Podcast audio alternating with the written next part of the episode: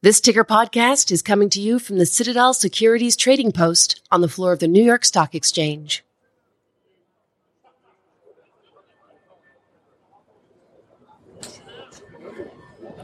Hi, everybody. I want you to listen to something. Hear it? You could almost miss it. But that's the sound of billions of dollars worth of stock changing hands, flying through the ether. Here, on this more or less exact same spot where I'm standing today, it used to sound like this. That was then. This is now. Then. And now. Still, even though the sound volume has decreased, the volume of trading has increased exponentially. My point being, technology changes everything.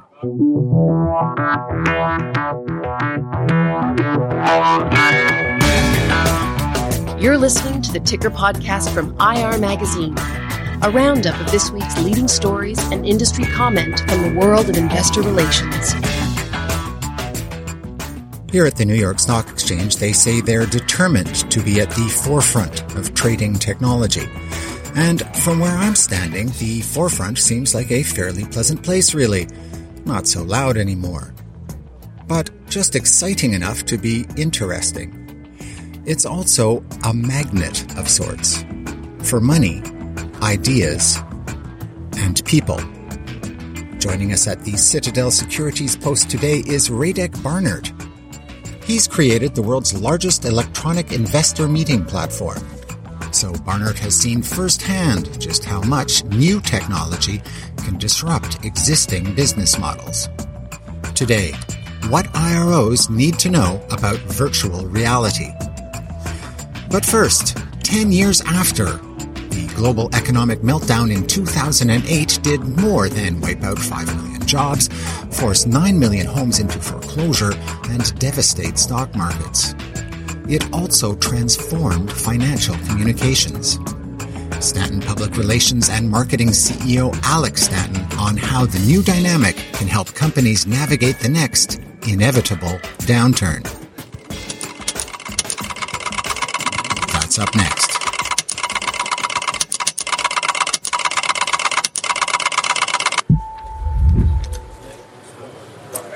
Alex Stanton, welcome to the Ticker Podcast. Great to be here. Thank you.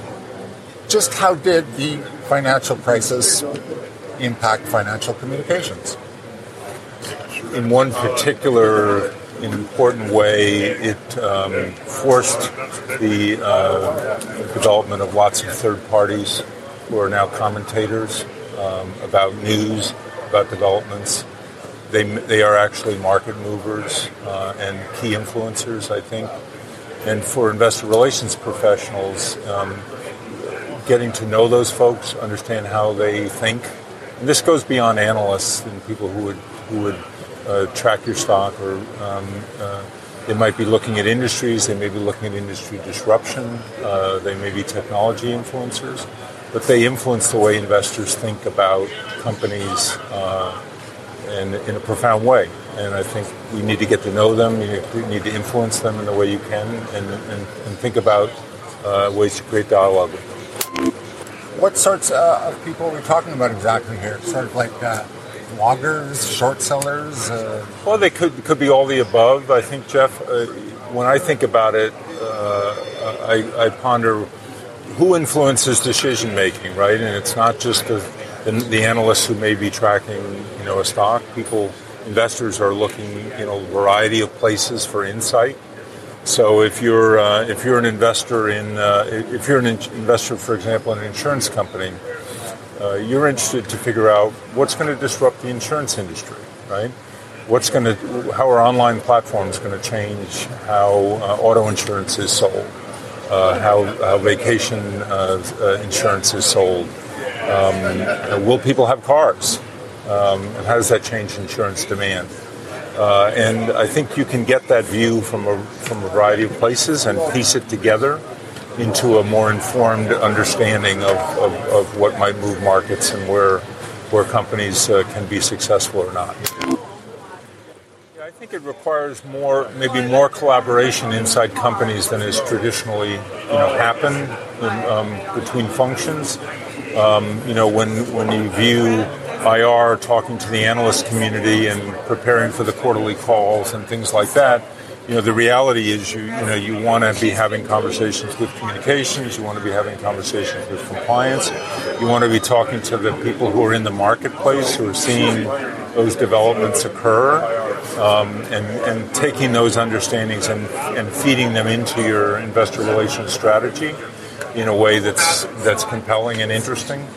Um, and so I think it forces more collaboration, it forces more of a 360 view of, of who's influencing the understanding of the investor, uh, and do your best to, to influence that in a, in a positive way. How do you how do you keep track of them? How it's hard. I think. How do you know who they are? I think it's hard. I think it's an ever expanding um, um, group of people.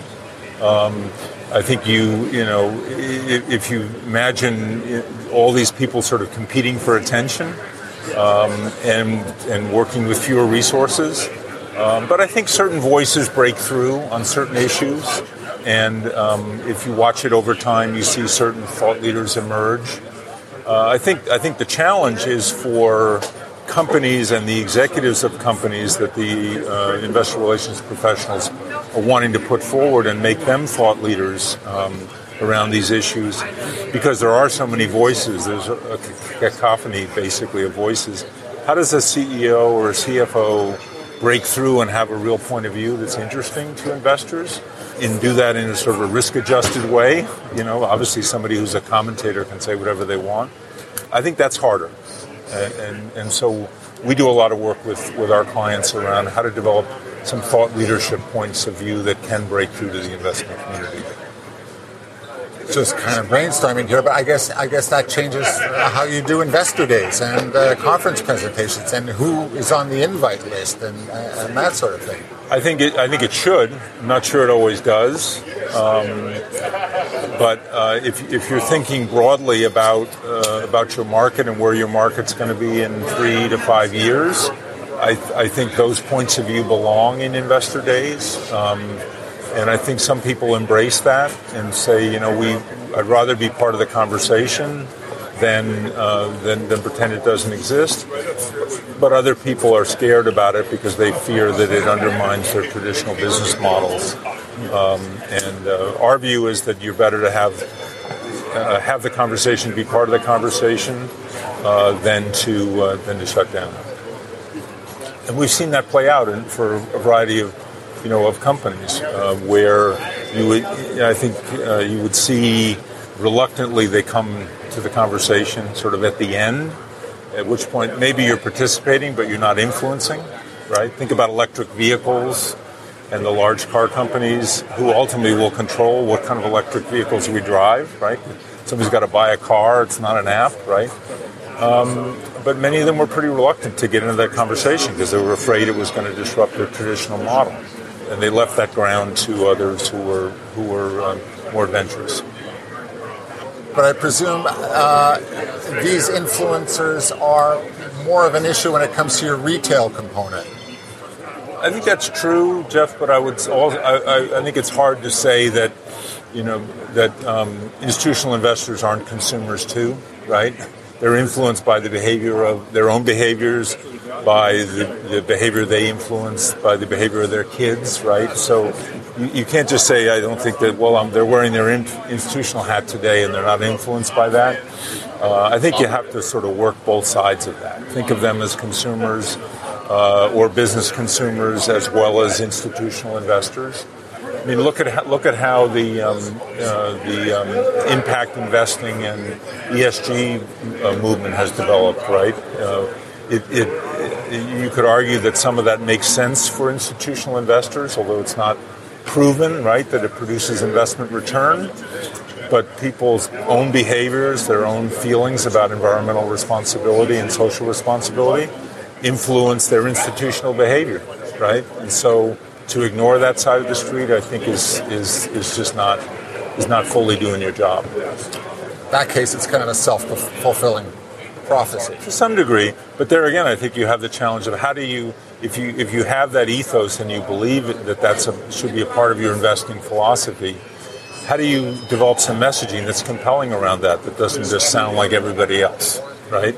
And that's a little bit of what we have today, I believe, is you have a lot of people saying sort of the same things in slightly different ways, uh, just sort of testing the ground. My guess is that's not breaking through uh, to investors in the way that it should. When you're competing in this democratization of voices, right, where um, media are looking for interesting people with interesting perspectives, they don't just say they don't say, "Well, I want to hear f- from the big companies." Right? In some ways, I think big companies are disadvantaged because they're presumed to have a more traditional view, right? And and to have more of a franchise to protect you see this in a lot of markets where, you know, you have a disruptor coming in. Uh, they often are commanding the conversation because the larger company just can't get there, uh, isn't willing to say something interesting, have more to lose maybe. Uh, but in fact, in the end, they will influence the market way more um, because they'll either buy that disruptive company or they'll end up uh, uh, aligning with somebody else. So I think it's making an earlier decision about how you want to play in some of these disruptive markets, and arguably, pretty much every market's being disrupted in some way, as opposed to kind of waiting and feeling and seeing how it develops, uh, and then running the risk of being late to the game. So I think the challenge for investor relations professionals as they're trying to create the right uh, path for uh, their management is to is to present that in the right way and get people to stretch a little bit uh, and to be a little more uh, thoughtful and adventurous in how they talk about these these emerging markets. In your very interesting paper, you also talk about uh, compliance taking a seat at the communications table. Well, I think that's that's been a lasting effect, uh, Jeff, of the financial crisis. Um, and it, it, it, I think you could argue sort of both sides of it. on the one hand, it's um, it's obviously reined in some communications practices on the other side of the, uh, it's it's when compliance and IR and communication are at the same table, you actually can fight out the issues in the right way and, and get to an answer that's that's appropriate. And uh, I think compliance people have also, over time, become more attuned to the communications issues and the investor relations issues that um, that the fellow professionals face. So as opposed to just no, no, no, it's become more of a dialogue around, well, we can't do it that way, but we could do it this way, right? More open dialogue. And I think that's helped uh, unleash some opportunities for companies that maybe didn't exist in the initial days after the financial crisis where a lot of new compliance people were being hired in they were new to their roles. They were maybe used to be lawyers. They got, you know, all of a sudden became compliance people. Nobody wanted to make a mistake. You know, it, it, it sort of had a bit of a freeze frame effect. But now I think we're, we're long enough uh, into this that, that the dialogue is, is flowing more freely. Um, and I think uh, in most cases they're getting to good answers for their, for their companies. You also talk in uh, uh, about a third change, uh, which you describe as the uh, broken social contract between employers and employees. Well, I think it's actually been quite profound, um, and I'll, I'll, tell you why. Um, it's be- because New York and, and financial communications was sort of ground zero for the financial crisis. Um, inside many organizations, there were very sizable layoffs and downsizings. And those could have been, you know, young people who were coming into the workforce for the first time. First time, it could have been people who had been in jobs for a long time. All of a sudden, were let go. Everybody experienced that, you know, one or two degrees separated. And people, I think, looked at it and said, "Well, that's just not fair. Um, why did that happen to this person or that situation?" And I think people realized that um, their employment was um, very much uh, uh, at will, and and that, the, it broke the loyalty commitment. I think in a lot of people's minds, I could do. Uh, people would say I could do a great job, and I could still lose my job. Right? Um, why is that fair? So I need to look out for myself more because clearly I can't control these external events And, and I think what that created is this environment that still exists, I think, very strongly today. That that I'm I'm a, an employee for hire. Uh, I have lots of options. Uh, I can go work on my own. I can work part time. I can work virtually. Is my current employer the best place for me long term? Maybe, maybe not. And I think when you cross that chasm, you're not necessarily on the team all the time. Uh, and so I think what, what many companies have realized, including uh, you know investor relations professionals, where the shareholdings are employees as well, that uh, is not axiomatic that just because you're an employee, an employee that you believe the company's story, right? It's a whole other constituency that has to be convinced and influenced. Uh, and I think we see examples every day where uh, employees are not on the team, uh, where they don't believe the story, and all of a sudden leaks start coming out of the company about things that aren't working or problems that the company's having or things that are the company says that they're doing that aren't actually happening in the real world. And those can be very damaging to an investor story. Um, and there's no easy solution to it other than to be a good, consistent communicator to kind of own up to where your your, your problems exist, um, and um, and make people feel like they're part of the of the of the story and part of the success of the company. And and finally, another change uh, that you discuss in your white paper, and this is my favorite, the uh, the podcasts. This sort of new appetite for for storytelling. Who would have thought that we've seen? Yes. Well, I think that it comes from uh, a desire to sort of humanize the conversation. Um, if you think about what what information we all like to absorb beyond what we read in the headlines, it tends to be sort of the human story behind the story. You know, people are interested in person uh, profiles of executives. They're interested in people who are doing interesting things. Um, and that's really storytelling. Uh, now, a lot of people said, well, I don't know, radio's dead. Who's ever going to listen to radio? Nobody wants to listen to audio when you can look at video, right? Not right, right? Who would have thought that um, millennials would listen to a podcast for 30 minutes, an explainer podcast for 30 minutes on their on their commute home? I think it goes back to this this um, appetite for storytelling, done in the right way, obviously, and I think that creates a tremendous uh, opportunity for companies because if you can humanize it and if you can tell it, not necessarily always through the corporate vice, voice or through the executive voice, but you can get different levels of the company creating the conversation. It's a whole new way to engage with an audience, particularly, for example, younger investors who are less inclined, I think, to, to listen to the more traditional uh, things that the tools that IR the talking creates. points and right. the, uh, the and, rote, you know, uh, as much as as much as you know, we get told, well, you got to say it in a minute or less. It's got to be three quick points that people can remember. There's truth to that, right? But the fact that there's now this new emerging opportunity in sort of long form conversation, I think it just creates a whole other set of opportunities for people. I think we're all still learning, right? It's it's really hard to know which podcasts get real audience versus not, and and um, and the metrics aren't there and the data's not there. But it'll, it'll it'll get it'll get to that point. But I think developing those storytelling muscles is really what IR people need to do, uh, and take advantage of of, of opportunities that um, that just didn't exist before um, for engagement.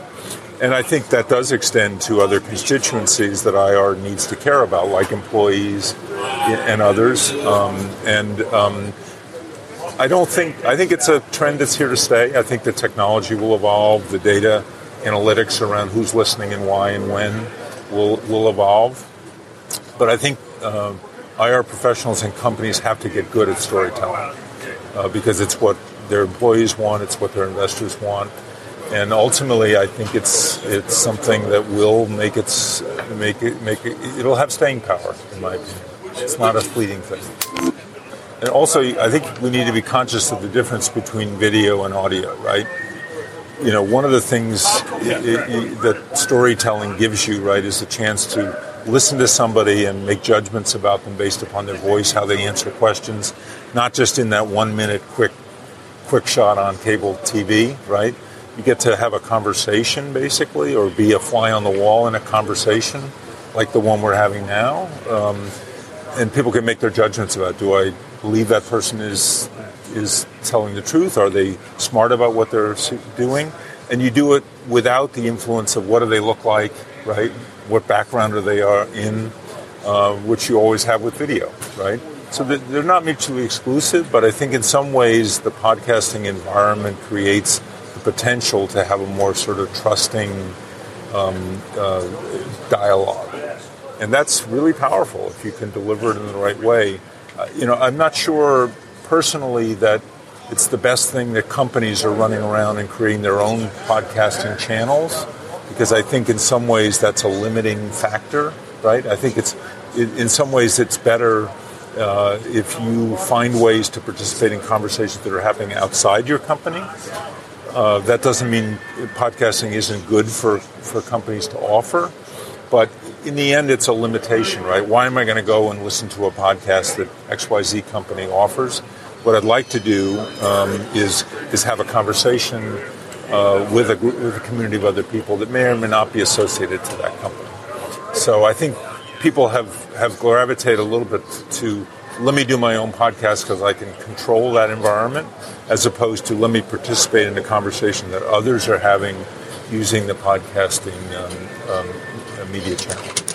Alex Stanton, it's been great speaking with you. Thanks a lot, Jeff. Appreciate it.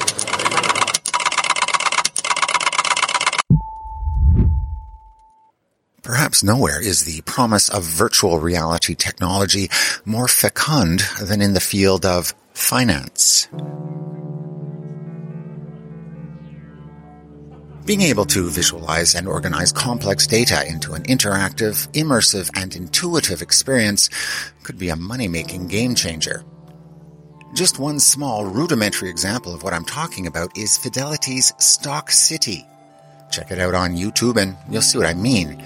And I could go on. There's really no shortage of examples of how VR can reshape our existing ways of doing things. So what I really want to know is, is there a place for VR in IR? WeConvene CEO Rad Barnert met me at the Post to help me out with that. So, virtual reality technology is the ability to put on a headset and experience in a very submersive way the surroundings, which are virtual, obviously, uh, around you.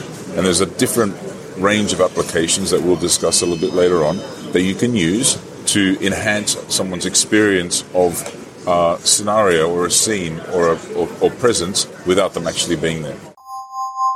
You've identified a few ways IROs could leverage VR. Let's start with site visits. Absolutely. So if you imagine you put on your headset, you know, or your your uh, your goggles, if you like, VR goggles, yeah. Um, and you're walked through the, the plant by the investor relations officer. And so, again, proprioception, as we mentioned, is all about sense, right? So, firsthand, you are seeing the plant, you're seeing production, you're seeing it in real time. This is not a computer generated image, it can be a, a, a, a camera that's walking you around. And so, you are experiencing this as if you were there, that feeling of sense, and you're visualizing exactly what's going on in front of you. You're able to for the for the want of a better expression, kick the tires um, by being present without actually having to leave your office. It's a very powerful uh, experience, not not something that's done today, but let's take it a little bit further. If you're able to, as an investor relations officer, host a, a walkthrough of your plant with 30 people, and they don't have to actually travel there to experience this, but they can experience it quite realistically through a VR headset. Number one, you're saving everybody cost and time. Number two, it's a it's much better for the environment because you're reducing on travel. And number three, for an IRO to actually to, to, to try to organize this event with 30 or 40 different investors, and it could be more than that, right? It could be thousands. It, it takes a lot of time, and this is a very efficient way of getting people into the plant or the production room or whatever it is to experience firsthand what they're investing in. So haptic technology is the sense of touch, right? So you can, like your phone gives you feedback when you when you press the the, the, the, screen or the button, right? Yeah. Yep. So that's haptic technology. So you're you're able to be in the same room as people, and you know shake their hands and, and that will feel real. So it's a real experience. And because again the, the headset is wrapped around your eyes, right? You're not distracted by anything else. So you essentially start playing tricks on your brain. And so the whole experience starts to become all consuming and real. So yes, at an investor conference, which is usually presentations, question and answer, and then networking, you're able to participate in all three of those as if you were really there. Again, how far from that are we?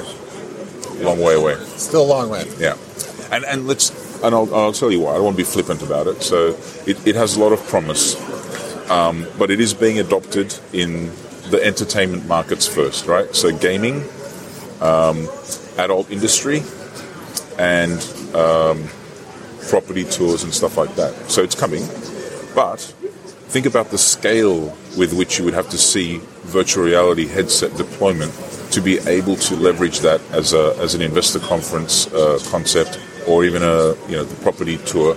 Everybody needs to have one of these headsets, and they're just not that widely adopted yet. I want to make one final point about that is that one of the things that that's facing the finance industry overall, but also will face investor relations, is millennials are making their way through the workforce, right? And the way they consume information, the way they consume uh, entertainment is changing. And so virtual reality really will be a sweet spot for that generation of, of users. Product run throughs. Yes. Final one. Okay. Same reasons. One, Same- one, one again, right? So let's let's say, for example, um, I am investing in a clothing manufacturer or a fashion brand. So if I go to a product demo for that brand, haptic technology, which I mentioned before, is all about touch, right? So you've already got the sense, you're in the room, but now you're touching the material to feel how it how it looks. Sorry, to to, to feel how it feels without actually again being there. And so that's virtual reality headset, but also gloves, right? That deliver that sense. And so you want to be, you know, for for product demos, it's an ideal tool to use. But also, we're a long way away from that still.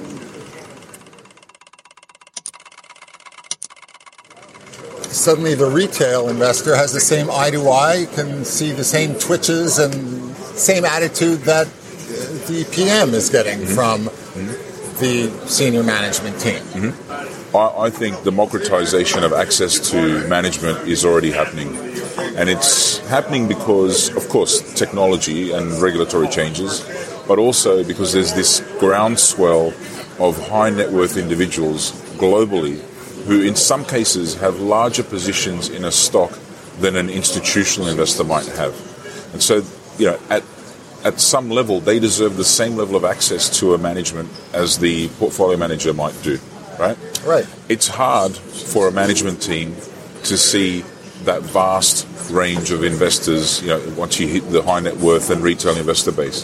But you can certainly leverage virtual reality to engage with, with all of those individuals on a, on a scaled basis, if you understand what I mean, right? And deliver a very good user experience to them today, virtual conferences, not using VR, but literally virtual conferences, you know, it's where you're using video conferencing technology.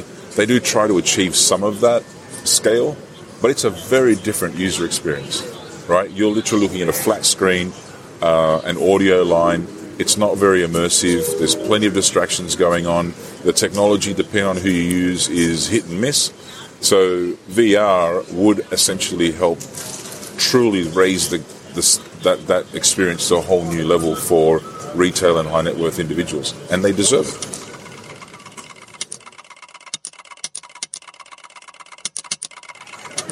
Just following up on what we were talking about, I think there's going to be a, a point at which retail investors, and particularly their teenagers, Mm-hmm. are going to have an edge on portfolio managers and, and giant companies who really aren't grabbing this technology.